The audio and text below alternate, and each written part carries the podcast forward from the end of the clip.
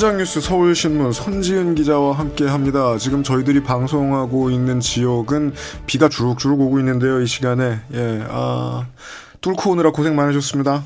네, 안녕하세요. 손지은입니다. 네. 사회적 거리두기 얘기가 첫 번째 이슈입니다. 네, 그동안 고강도 사회적 거리두기가 이어졌는데 일단 거리두기가 유지는 됩니다. 그런데 네. 고강도는 빼셔도 될 것 같고요. 조금 전에 뉴스 들으셨듯이 조금 좀 어떤 우리를 타이, 꽉 죄였던 여러 그런 제한들이 조금 풀리는 겁니다. 네. 그런데 왜 다 해제하지 않느냐? 음. 왜냐면 우리가 바로 지난주에 전 국민 총선을 치렀잖아요. 그렇죠. 그래서 총선 등에 따른 감염 확산을 점검하는 데는 사실 한 2주 정도 필요하고요. 맞습니다. 그 다음에 5월 1일부터 그 4월 말부터 5월 첫 주까지 지금 황금 연휴가 예정돼 있기 때문에 네. 또 갑자기 또 확산세가 증가할 수 있어서 좀 조심을 해줘야 되는 상황입니다. 5월 어린이날 주간은 원래 온 국민이 다 음. 거리로 그러니까 뭐 유원지로 어디든 나가 있는 때거든요. 네. 네, 지금은 특히 이제 강원도 쪽에는 호텔 예약이 다 마감될 정도로 다들 어디를 가려고 준비를 하고 계시는 것 같더라고요. 네, 맞습니다. 그래서 이제 정부는 2주 단위로 위험도를 평가해서 사회적 거리두기를 완화하거나 강화하거나 조절을 하겠다고 했습니다. 네. 그래서 이제 구체적으로는 종교시설, 유흥시설, 체육시설, 학원은 방역 지침을 준수하면 그렇죠. 이제 원래는 지금 운영 중단을 명령하는 그런 고강도였는데 지금부터는 네. 권고를 하는 수준으로 조금 완화가 됩니다. 그러니까 원칙을 다 지켜주고 방역 가이드라인을 잘 지키면 운영이 아예 불가능한 것은 아닙니다. 그러니까 늘 우리가 이제 언젠가부터 순우리말처럼 여겨지던 단어 중에 캐파라는 단어가 있습니다. 네. 어떠한 건물이 사람들을 수용할 수 있는 최대한의 범위, 어, 그것까지 가지 마라. 그렇죠. 예, 사실 그것의 50% 정도도 좀 많은 편인데 여전히 뭐 교회로 말할 것 같으면은 등록돼 있는 모든 신도가 다 오는 것은 전혀 권장되지 않는 수준인 것 같아요. 네, 그리고 이제 야구 팬들 굉장히 궁금하실 아, 그렇죠. 텐데 네. 예, 프로야구 같은 경우에는 무관중 경기로 시범 경기를 합니다. 네, 네. 다 요, 요 정도 결론이 나왔고요. 네. 그리고 이제 학교 부분은 아직 아무것도 정해지지 않았다가 정부의 공식 방침입니다. 네. 원래 이제 고3들만 순차적으로 좀 등교를 시작할 수 있지 않을까 않을까 이런 예측이 나왔었는데 음. 아직은 어떤 것도 결정할 수 없는 단계라는 게 정부의 판단이고요. 네. 이게 왜냐면은 싱가포르 같은 경우가 원래 방역 모범국으로 보였었는데 등교 계약을 감행했다가 그 한 이틀 삼일 뒤에 유치원에서 집단 감염 사례가 발생한 경우가 있었습니다. 그렇습니다. 그래서 우리도 섣부르게 행동할 때는 아니다. 이제 이런 원칙이고요. 네. 그런데 단 하나 이제 원래 24일에 고3들이 전국 단위 학력 평가가 예정돼 있었는데 맞습니다. 이 부분은 아직 지금 논의가 되고 있어서 네. 서울시 같은 경우에는 내일 서울시 교육청에서 그날 고3들이 학교에 가서 시험을 치를지 아니면 네. 시험을 미룰지 이 부분을 결정해서 내일 발표한다고 합니다. 네. 봄 시즌 모의고사라는 것은 학원가든 아니면은 고3의 선생님들이든 관련된 모든 업계와 학부모님들한테 그 1년 농사의 지표가 돼요. 그렇죠. 지금 예. 고3들 너무 많이 혼란스럽다고 하더라고요. 그렇습니다. 이게 이제 지난번에 포항 지진 당시에 이제 며칠 정도 미뤄졌던 거는 상대도 되지 않는 수준으로 전략을 완전히 새로 짜야 되는 시즌이 왔고요. 그 스포츠 얘기 하셨는데 이제 정부의 입장을 생각을 해보면요. 이게 가장 독특한 게 이러한 사회적인 재난이 참고 자료가 없습니다. 해결하는데 그렇죠. 네, 네, 지금은 다 뭐든 지금 대한민국 정부가 하는 게 전 세계에서 어 우리도 해볼 수 있을까 이렇게 음. 되는 표본이 되고 있는 건 맞습니다. 그러니까 하는 수 없이 세계를 선도하고 네. 있어요. 이 이런 안타까운 1 195개국 같으니 이러면서 우리가 해야 되는 뭐 스포츠 얘기도 마찬가지입니다. 그래서 네. 한국에서 나오고 있는 얘기가 앞으로 참고 자료로 쓰일 거예요. 지금 그 얘기도 새로 나오더군요. 어, 관객을 받을만 하면 5%, 10%, 20% 이런 식으로 늘려서 받도록 하겠다. 네. 네. 그러다가 이제 그 발열 사례나 갔다 동선에 포함됐는데 확진자가 나오면 다시 닫아버리겠다. 뭐 이 정도 루틴인 것 같더군요. 예. 아, 이번 총선에 재미있던 점이 지금 어, 어떤 정당 어떤 정치 세력한테는 고마울 수도 있는데 그. 별 얘기도 없었는데 알아서 북한이 3월, 4월에 미사일 많이 쏴줬거든요. 근데 아무도 몰랐습니다. 이제 단거리 미사일에 대해서는 약간 피로도가 있어서 다들 단거리 미사일에 이게 좀 문제긴 한데 예, ICBM 네. 대륙간 탄도 미사일 절대 쏘면 안 되죠. 레드라인 네. 넘는 건데 네. 약간 단거리 조금 한 두 발 세 발 정도 도 뭐라고 말하기 어려운 등급의 에이테킴스라든가 네.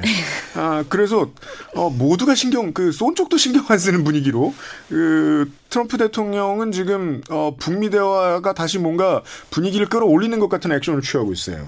네, 일단 트럼프 대통령이 어제 문재인 대통령한테 밤에 전화를 했습니다. 네. 이제 트럼프 대통령이 문 대통령이 이제 민주당 출신인 걸 알고 지금 그렇죠. 한국의 정치 지형을 알잖아요. 그래서 총선 결과에 대해서 축하를 전하기 위해서 전화를 한 겁니다. 그래서 자기가 본인이 이제 저 사인도 해놓고 축하 메시지도 써놨는데 큰 승리를 했다면서 그 표를 보니까 누가 공부 자세히 했더라고요. 비례 위성정당까지 다 깨고 있어요. 저는 그래서 그 표가 너무 재밌었던 게 우리 본회의장 의석을 그대로 그 모양 그대로 그려놓고 어디 어디가 180이 어느 당과 어느 당이 더해져서 만들어졌는지. 그러니까 마치 우리나라 참여연대에서 만들어준 것 같은 네, 그림이었어요. 무소속도 네. independent가 몇 석인지를 딱 정, 써놓고 그 다음에 이제 a great win이라고 해서 축하 사인을 했더라고요. 압권은 더불어시민당이랑 열린민주당을 따로 구분해줬다는 거예요. 네, 정말 놀랐습니다. 네. 저도. 그래서 이제 했더라고요. 트럼프 대통령이 이 정도로 축하 의지가 있었고 이제 네. 요그 표와 어, 문구를 적은 거를 주한 아, 주미 한국 대사관으로 전해졌고요. 그 다음에 문 대통령한테 통화를 하고 싶다 이렇게 해서 어제 통화가 이뤄졌고 네. 축하를 했다고 합니다. 그렇습니다. 그거 말고도 지금 그 우리 뉴스에 많이 안 나올 뿐 트럼프 김정은 친서는 우리가 아는 것보다 더 자주 오가는 것 같습니다. 네, 그래서 트럼프 대통령이 또 김정은 북한 국무위원장의 친서를 받았다고 공개를 했습니다. 네. 어제 이제 어, 현재 시간으로는 18일이고요. 이것도 음. 백악관에서 열린 코로나 19 TF 브리핑에서 그렇죠. 이제 원래 미국은 백악관에서 기자들이 뭐 지금 코로나 브리핑이라고 해도 다른 질문들을 다할 수 있습니다. 다 묻죠. 네, 이제 예전에 저 청와대 출입할 때도 네. 트럼프 대통령 왔을 때 네. 우리 이제 북미 관계 어떻게 되는지 뭐 어, 우리와의 관계가 어떤지 궁금하잖아요. 근데 거긴 딱 어, 본토에서 일어난 네. 태풍 관련 소식 딱 묻더라고요. 맞아요. 이제 이렇게 진행이 되는데 대신 좀 다른 점이 있다면 이번 행정부에서는 트럼프 본인이 하고 싶은 말 다 합니다. 네, 그래서 어제도 장에서. 질문이 네. 미국이 북한, 러시아, 중국, 이란과 같은 적국들 불러 적국이죠. 네. 적국들로부터 엄청나게 많은 일을 겪었는데 이들에 대한 메시지가 무엇이냐 이런 질문이 나왔습니다. 음. 그랬더니 트럼프 대통령이 러시아와의 관계를 얘기하다가 네. 갑자기 북한을 얘기하면서 음. 또 김정은 위원장으로부터 좋은 편지, nice note를 받았다. 네. 우리는 관계가 좋다. 내가 이렇게 잘하고 있다라고 또 강조를 한 겁니다. 그 전에도 그렇고 이 note라는 단어가 좀 중요한데요. 이게 이제 어떤 어감을 주는 것처럼 저한테는 느껴지냐면 그냥 친한 학교 친구들끼리 주고받는 쪽지. 뭔가 일상적이고 통상적으로 대화가 오고 가는 존재들 간의 서신을 뜻하는 단어처럼 들리도록 말하는 것 같아요. 네, 그래서 나는 아주 특별한 관계다. 김정은 위원장과. 그리고 이걸 계속 가, 강조하는 이유는 뭐냐면 맞아요. 내가 당선이 되지 않았다면 내가 지금 미국의 대통령이 아니라면 미국은 북한과 전쟁을 하고 있었을 것이다라는 걸 강조하고 그렇습니다. 다음 선거에서도 음. 나 뿐만이 이 문제를 해결할 수 있다. 이걸 강조하는 겁니다. 그리고 어제 어, 트럼프 대통령이 문 대통령한테 전화를 했을 때 어, 미리 이제 이런 친서를 받았다 이렇게도 얘기를 했고 여기다가도 자랑을 합니다. 네, 그리고 네. 청와대가 공개하지는 않았지만 그와 관련된 두 정상 간의 논의가 있었던 것으로 보입니다. 네. 어, 남북한 모두의 지금 그 유화적인 제스처를 취하느라 애를 쓰고 있는데 청와대는 물론 뭐 정상 간 통화할 때는 그런 얘기를 절대로 못 하는데요. 하고 있는 생각은 단 하나일 겁니다. 그래서 방위비 협상 어떻게 할 거야? 그런데 청와대는 네. 안 그래도 오늘 청와대에서 질문이 네. 나왔습니다. 이제 네. 백브리핑 때 나왔는데 방위비 분담금 얘기 없었다라고 그렇죠. 밝혔고요. 오늘은 할 수가 없어요. 네, 네. 그렇지만 이제 두고 봐야겠죠. 어떤 정상들끼리 그 얘기를 저는 안 할 수는 없었을 거라고 생각을 합니다. 네. 어, 비유로 된 어떠한 메시지가 오갔을 수 있는데 트럼프 측은 절대로 꺼내지 않으려고 애를 썼겠죠. 앞으로 우리 정부가 해야 될 일입니다. 예. 아, 그리고 지금 제 주변에도 그냥 물어물어 많은 분들한테 여쭤보면은 그 일단 지자체가 먼저 해결을 해줬기 때문에 어 우리 집에 돈이 들어왔던데 라고 말씀하시는 분들 계세요. 네. 그... 아직 근데 중앙 정부는 아직 결정을 내리지 않았거든요. 맞습니다. 그래서 지금 어 오늘 아마 담 결론이 날 것 같습니다. 네. 6시 30분부터 어, 국무총리 공간에서 고위당정청에서 지난번에 정한 소득 하위 70%에게만 줄 것인지 아니면 100%? 네, 요 두 가지 중에 하나를 이제 결판을 내게 됩니다. 그래서 저는 오늘 네. 밤 뉴스에까지 나올 정도로 빨리 결정나지는 않을 것 같아요. 이게. 예. 왜냐하면 내일 그런데 국회에서 정세균 국무총리가 나와서 추경안 시정연설을 해야 돼서 그렇죠. 오늘 중에는 조금 어느 정도 가닥이 잡혀야 할 것 같습니다. 아 물론 그렇습니다. 네, 일단 예. 지금까지 상황은 16일에 지난 16일에 정부가 임시 국무회의에서 소득하위 70% 이하 가구에게 지원금을 지급하기로 추경안을 확정했고요. 네. 그리고 국회에 그 추경안이 지금 와 있는 상태입니다. 이 추경안은 7조 6천억 원, 그러니까 기재부에서 70%를 기준으로 해서 짠 겁니다. 그렇죠. 여기에 와 있는데 그런데 민주당은 이제 100%전 국민 지급을 주장하면서 선거를 치렀고요. 그렇죠. 또 선거는 대승을 했습니다. 네. 그래서 이제 기재부는 계속 여력이 없다. 음. 재정 건전성을 생각해서 70%에게만 지급을 해야 된다. 이제 이 주장을 계속해왔고 민주당은 네. 충분히 여력이 있다. 온 국민에게 다 줘야 한다. 이런 주장을 하고 있는 중입니다. 그렇죠. 그러면 사실 그 우리의 가계로 다시 돌아와서 생각해 보면 그래서 언제 받을 수 있다는 건데라는 질문으로 다시 돌아옵니다. 네, 일단 민주당의 목표는 네. 이제 내일 추가 추경안 시정 연설을 하고 나면요 심사를 음. 바로 시작해서 29일 본회의에서 처리를 하고 음. 5월 중에 지급을 한다는 겁니다. 네. 그런데 사실 지금 이게 추경안은 7조 6천억 원이고요. 여기에 지방 정부 부담금 2조 1천억 그래서 총 9조 7천억 원으로 예. 70%를 줄 수 있는데 민주당이 주장하는 대로 100%를 주려면 총 13조 원 정도가 듭니다. 네. 그러면 추가 재원 3조에서 4조 원이 더 필요한데 이거를 민주당은 추경은 지출 조정과 국채 발행으로 할 수 있다. 이거는 빚없는 추경안이다라는 주장이고요. 그렇죠. 하지만 같이 이 추경안을 심사해야 되는 야당의 생각은 다르죠. 네, 이 지금 이번에는 출마 안 하셨습니다만은 그 상주군이 의성총 총송의 통합당 김재원 의원이 예결위원장. 네, 원래 본 예산하고 그러면 이제 예결위원장 할 일이 끝나는데 네. 갑자기 코로나19 사태가 터지면서 무서운 권력이 막판에 생겼어요. 추경을 한 1차를 했고 이번에 한 번 더 하게 됐죠. 네. 엄청 좀 꼼꼼하고 되게 전략가로 이제 알려져 있어서 정부랑 이제 민주당은 아주 그렇습니다. 굉장히 좋아하지 않는 상황입니다. 물론 뒤집어 생각하면 이 통합당을 지지하시는 많은 분들도 궁금하실 수도 있습니다. 이 100% 얘기 통합당 한동안 오래 했었거든요. 어, 일단 황교안 대표가 선거 중간에 황교안 전 대표죠, 지금은. 네. 선거 중간에 전 국민 50만 원씩 지급하자라고 주장을 했었는데 그렇죠. 그러나 황교안 대표는 낙선했을 뿐만 아니라 대표직에서 물러나서 네. 사실 이제 그동안 지도부로서 해왔던 이야기는 다 유효하지 않습니다. 네. 아, 일단 그 다시 말해서 선거 때 했던 말은 뒤집어지게 생겼고요. 통합당은. 그리고 여당은 지키자면 기재부랑 싸워야 되는데 이 너무 당연한 질문 같아서 제가 시간 낭비 같아서 안 하고 싶지만 어, 여기 대본에도 써 있어요. 민주당과 정부와 기재부가 단판을 지어야 된대요. 기재부는 정부가 아니에요.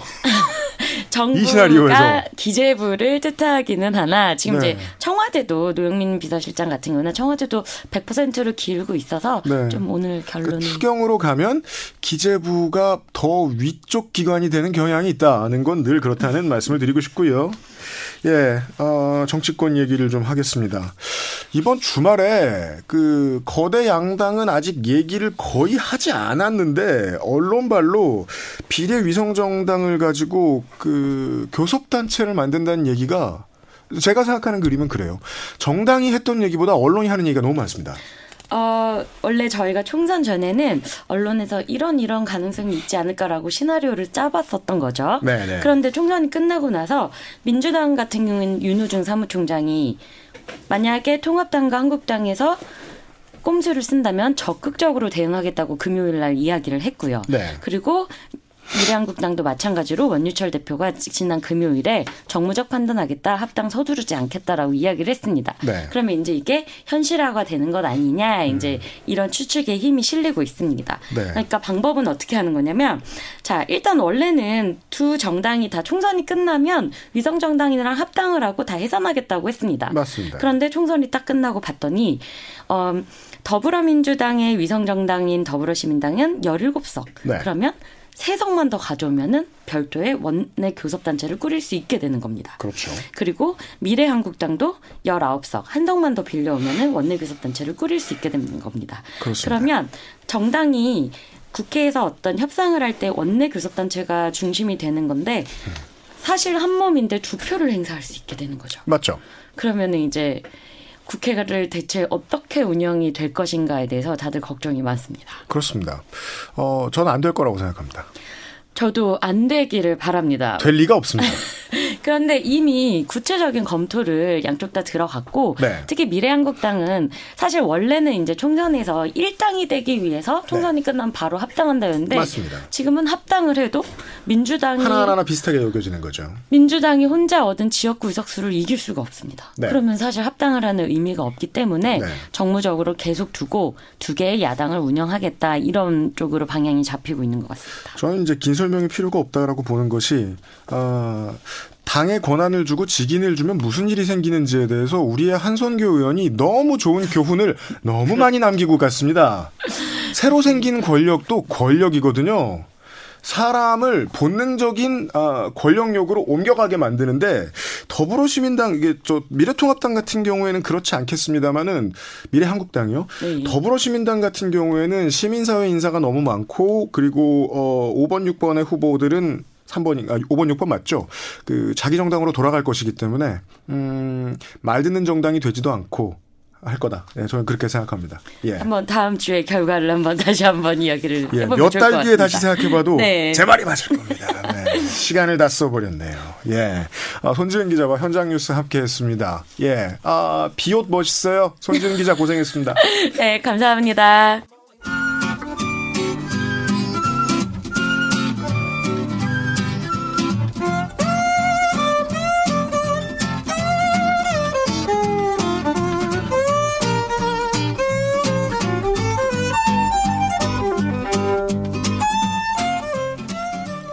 일요일 일부에는 변함없이 잠 못 이루는 밤 코너가 준비되어 있습니다.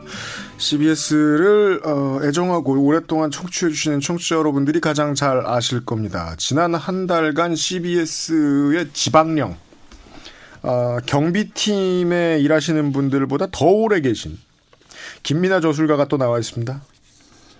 물론 경비팀에 계신 분들이 저보다 오래 계시죠. 좀 경무세요. 아무리 생각해도. 맞아요. 제가 이제 아침에 오면 그쪽도 마찬가지세요. 네, 아니, 저보다 이제 먼저 와 있으시고. 아, 네, 그렇죠. 일찍 나와 계시니까. 네, 저녁에 오면 또 계십니다. 네. 네. 슈프트를 좀 많이 해줬으면 좋겠습니다. 네, 많은 임금을 드려야 됩니다. 네. 제가 너무 경영상의 문제를 지적하고 있나요?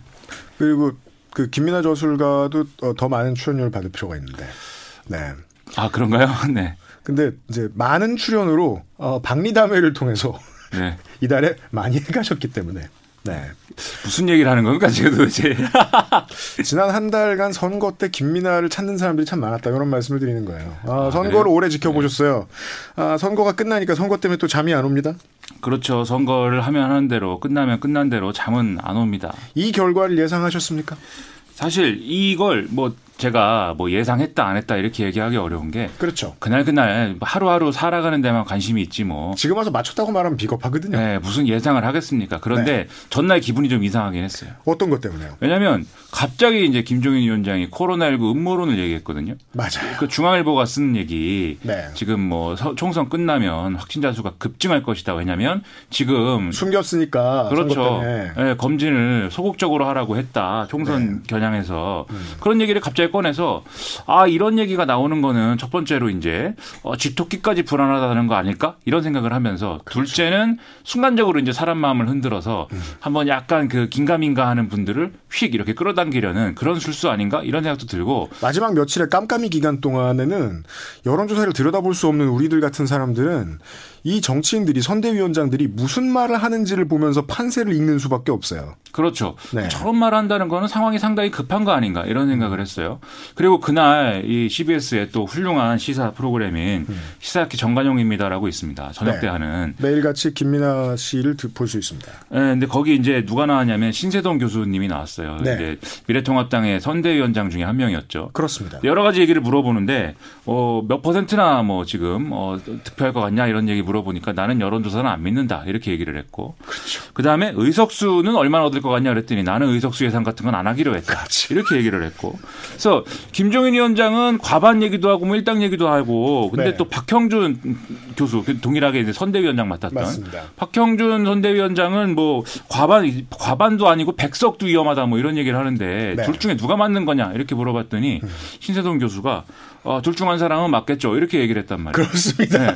그러면 상식적으로 힌트를 너무 많이 주셨다. 네, 상식적으로 누가 맞겠습니까? 일, 일당이 된다고 하는 사람과 백석이 위험하다고 하는 사람. 네, 그 상황에 둘 중에 누가 맞겠어요? 그래서 아, 진짜 큰일 난 거 아닌가? 저는 네. 그렇게 생각을 했는데 음. 뚜껑을 열어보니까 정말 큰일이 났습니다. 네. 이건 뭡니까? 뭐라고 해석하십니까? 야당 심판론이 이긴 건가요? 뭐 일단 뭐 그렇죠. 네. 이게 투표율이 네. 이렇게까지 높은 거는 사실 네. 이번 선거는 코로나 선거다 이렇게들 많이들 얘기를 했는데 음. 코로나 19 관련한 이제 방역 대책을 정부가 잘했다 이런 평가가 굉장히 대세였기 때문에 사람들이 여당을 많이 찍어준 그런 뭐 흐름도 있죠. 근데 투표율이 이렇게 높은 거는 이것만 가지고는 설명이 불가능하다 저는 이렇게 보거든요. 그럼요. 아니, 용산과 강남 벨트 그리고 부산과 경남을 보았을 때는 어, 반대쪽을 지지하고 싶은 시민들이 적게 나왔느냐? 절대 아닙니다. 그렇죠. 예. 예 분명히 이제 아, 야당 보수 야당을 찍고 픈 흐름이 없었던 것도 아닌 상황에서 네. 이렇게 대승했다는 것은 뭔가 적극적으로 투표를 하고 싶은 마음들이 있었다는 거예요. 여당 지지층들이. 음. 그래서 최대 결집을 한 거고 네. 그 적극적으로 내가 투표를 해야겠다는 마음을 먹게 된 것은 이 보수 야당이 국정농단과 그다음에 뭐 있습니까? 그런 대통령 탄핵 이런 거에도 불구하고 아직도 정신을 못 차렸다. 네. 이런 생각들을 여당 지지층이 강하게 했기 때문에 투표장에 굉장히 많이 나왔고 아직도 아젠다를 만드는데 유튜브를 보고 있는 것은 아니냐. 네. 네. 유튜브도 유튜브만 뭐 보면 문제긴 하지만 유튜브도 유튜브라도 보면 또 뭐 감히 뭐 그러니까 유튜브도 다양하게 보셔야 돼요. 하나만 씨는, 보면 안 되고. 아, 네, 네, 그렇죠. 편식한다. 네. 왜냐면 유튜브가 추천을 해줍니다. 저 같은 사람한테도 그런 그거 유튜브를 추천해 준단 말이에요. 다양하게 편식하지 않게 추천을 해 주는데 그거라도 좀 잘 눌러서 봤으면은 아, 구글은 잘못한 게 없다. 네, 뭐 구글도 물론 잘못이 있겠죠.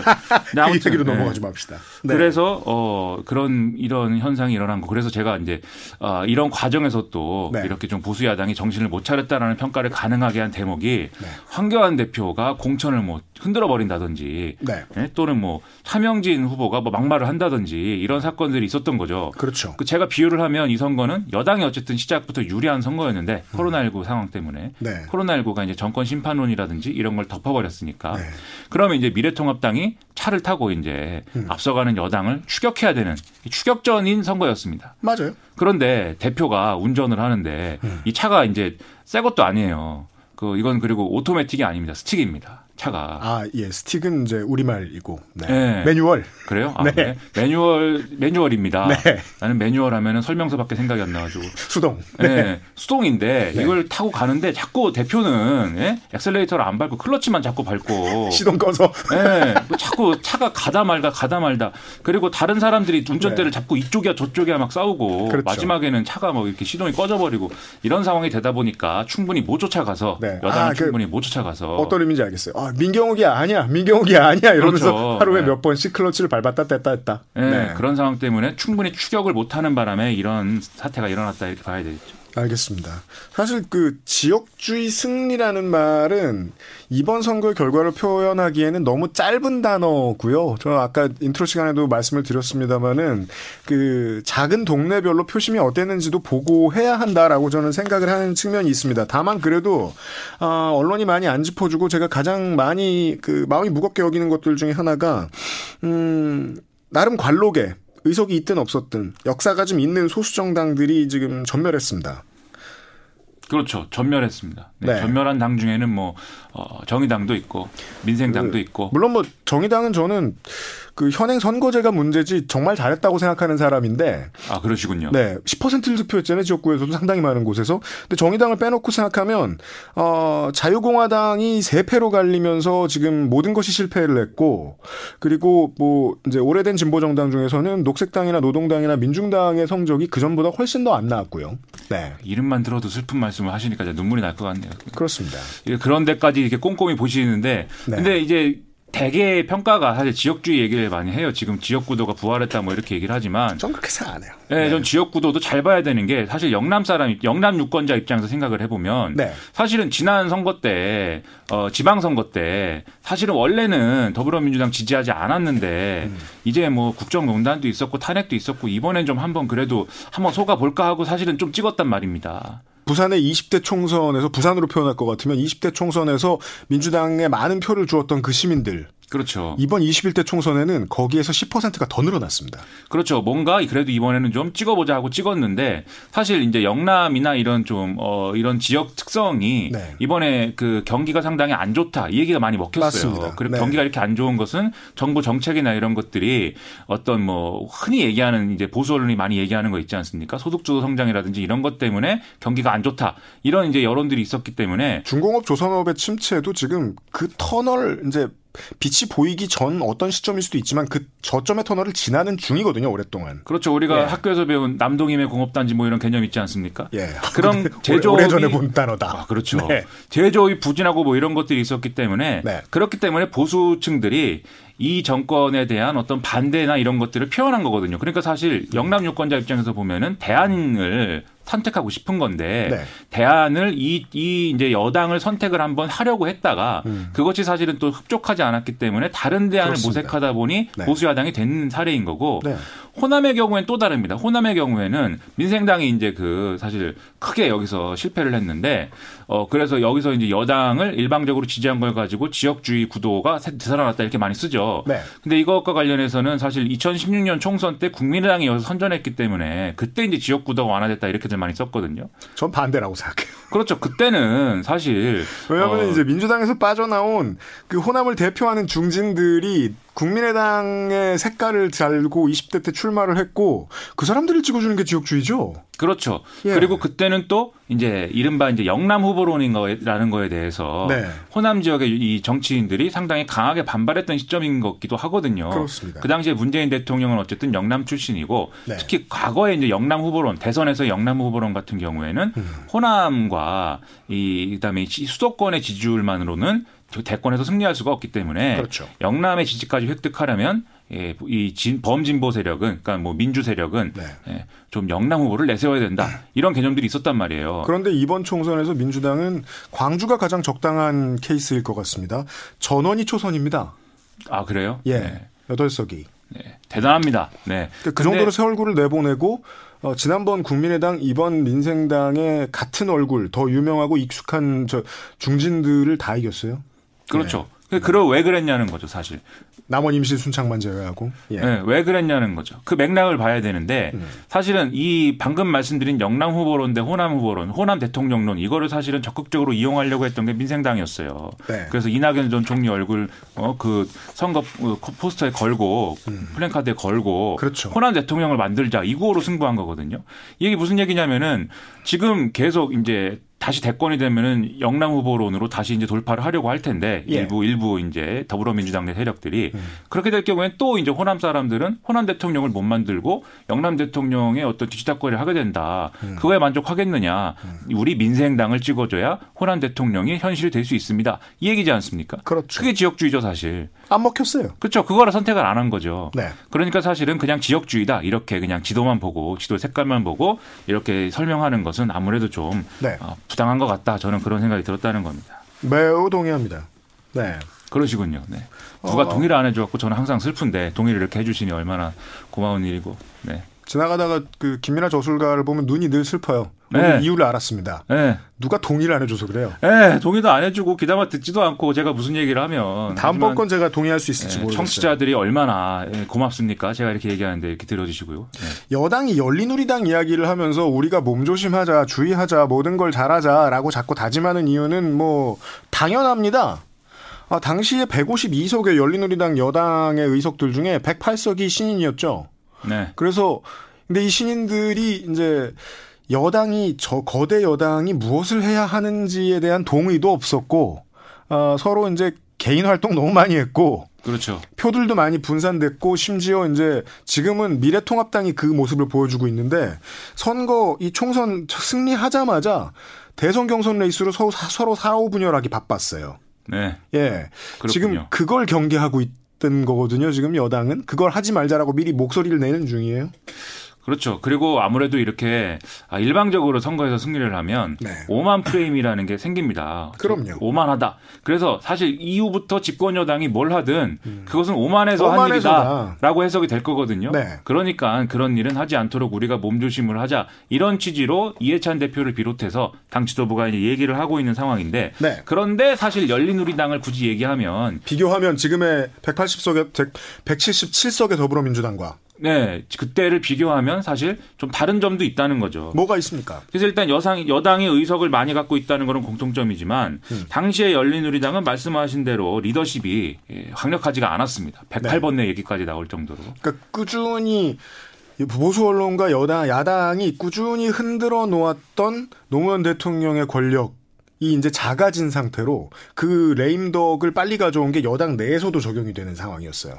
저 그때 리더십이 흔들려서 그게 지금과 가장 달라요. 그렇죠. 이 분열상이 이루어지고 그러다가 보궐선거에서 지고 보궐선거에서 져서 과반을 잃어서 노무현 전 대통령의 대연정 발언이 나오고 네. 이런 과정으로 계속 간 거거든요. 음. 그리고 이 반대편에는 또 야당이 장애투쟁을 강하게 밀어붙였기 때문에 촛불을 들고 나갔어요. 네, 여당이 분열된 상황에서 야당이 이렇게 강하게 나올 때 제대로 이제 대응이 안 된 상황이어서 음. 당시에 이제 어떤 어, 안 좋은 길로 간 겁니다. 네. 근데 이제 그것과는 지금은 같지 않다는 거죠. 음. 예를 들면 야당의 상태를 보면은 박근혜라는 대권 주자급 대표가 있던 그때랑 지금 아무도 없는 상황이랑 같겠습니까? 자기들끼리도 그라운드 제도라고 하는데 거기다가 뭐 야당의 상황이라는 표현을 쓰는 게 더 적당했겠습니다만 상태라고 말씀하셔도 크게 네. 뭐 예. 네. 그리고 여당도 네. 지금은 분열상이라기보다는 이후에 모르겠어요. 대권 주자들의 어떤 지금의 어떤 어 뭐랄까 자기들의 어떤 주장을 강하게 하기 시작하면서 분열의 어떤 시작은 될 수 있을지 모르나 메이저 언론에 많이 등장을 하지 않아서 그렇지 이번 공천 이제 공천과 컷오프 경선 과정을 통해서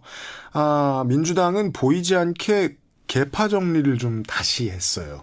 네 그런 네. 상황이 되면서 교통 정리가 그 사이에 된 거예요 조용히 또 그런 거예요? 네. 네. 교통이 문제구만. 네. 아무튼 그래서 이렇게 아니란 얘기를 하고 있는 거예요. 아, 그럼 교통이 문제가 아니고요. 네. 대로가 뻥뻥 뚫리는구나. 네. 그래갖고 이렇게 대권 주자별로 이제 분열의 가능성은 있지만 아직은 네. 그런데 그 가시화돼서 뭐 난리가 날 정도는 아니다라는 거죠. 네. 하지만 통합당은 첫날부터 네. 예, 싸우기 시작을 하긴 했는데, 예. 그렇죠. 알겠습니다. 지금 리더십이 형성이 안 되는 게, 음. 보수 야당이 리더십이 형성이 안 되는 게 문제인 게 뭐냐면, 네. 지금 예를 들어서, 뭐 여당이 겸손하자, 이렇게 얘기를 하는데. 야당은 뭘 해야 돼요, 그럼? 어, 야당은 뭐 잘해야죠. 잘해야 되는데, 음. 보시면은 여당이 겸손하자고 얘기를 하지만 여당이 혼자 겸손하고 싶다고 해서 겸손해지지 않는 게 또 정치입니다. 그럼요. 야당이 예를 들어서 지금 상당히 어렵기 때문에 음. 여당 야당의 지지층을 다시 결집시키기 위해서 대여 강경론으로 나올 수도 있고 그럼요. 그다음에 그게 아니라 사실은 합리적이고 중도적인 걸로 우리가 역시 승부를 봐야 되지 않을까 이번 총선 민심은 그런 거 아닐까 네. 이런 생각을 하면서 변화할 수도 있어요. 음. 근데 어느 길을 선택하느냐에 따라서 예를 들면 대여 강경론으로 나오면 여당이 뭐 겸손해지겠습니까? 사실 서로 싸우기 시작하면 겸손해질 수는 없는 거거든요. 그럼요. 그래서 사실은 지금 어떻게 하느냐의 문제가 사실은 중요한데 음. 일단 그 당면 과제가 뭐냐면 네. 지금 상황에서는 일단은 코로나19와 코로나19 대책부터 이제 국회에서 논의를 해야 됩니다. 음. 이건 경제적인 문제인 거잖아요. 네. 여기서 제가 볼 때는 정부 여당은 최대치를 해야 됩니다. 최대한 할 수 있는 걸 다 한다고 해야 되고 맞아요. 이게 사실은 개혁의 어떤 명분을 살리는 길이기도 한 거죠. 음. 그리고 여기에 대해서 야당은 이제는 더 이상 이 코로나19 대책을 세우는 거에 대해서 다른 소리 하면 안 됩니다. 협조를 해줘야죠.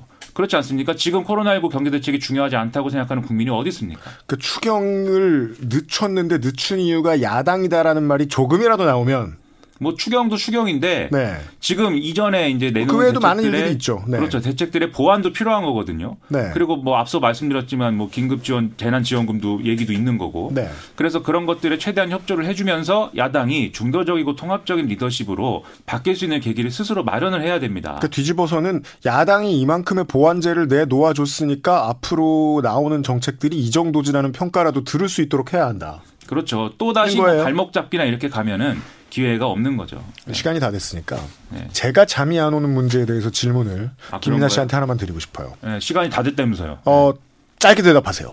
아 그래요? 저는 짧게 대답 못합니다. 아이씨 더불어 시민당이랑 어, 미래 한국당이죠. 네.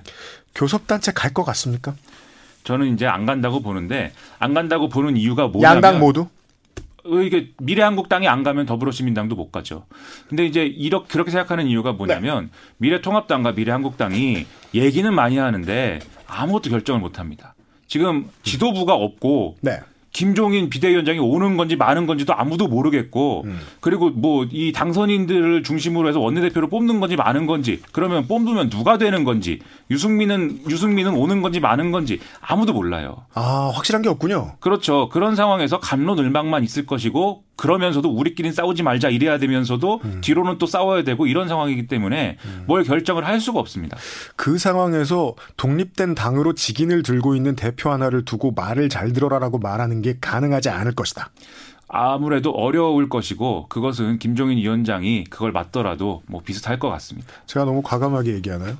원유철의 한선 교화가 진행될 것을 두려워해야 된다. 원유철 의원님 죄송하지만 재판 받으셔야 됩니다. 재판 조, 조심하시고요. 예, 네. 아, 조심하시긴 받으시고요. 네. 네. 김민아 교수가 함께했습니다. 수고하셨어요. 고맙습니다.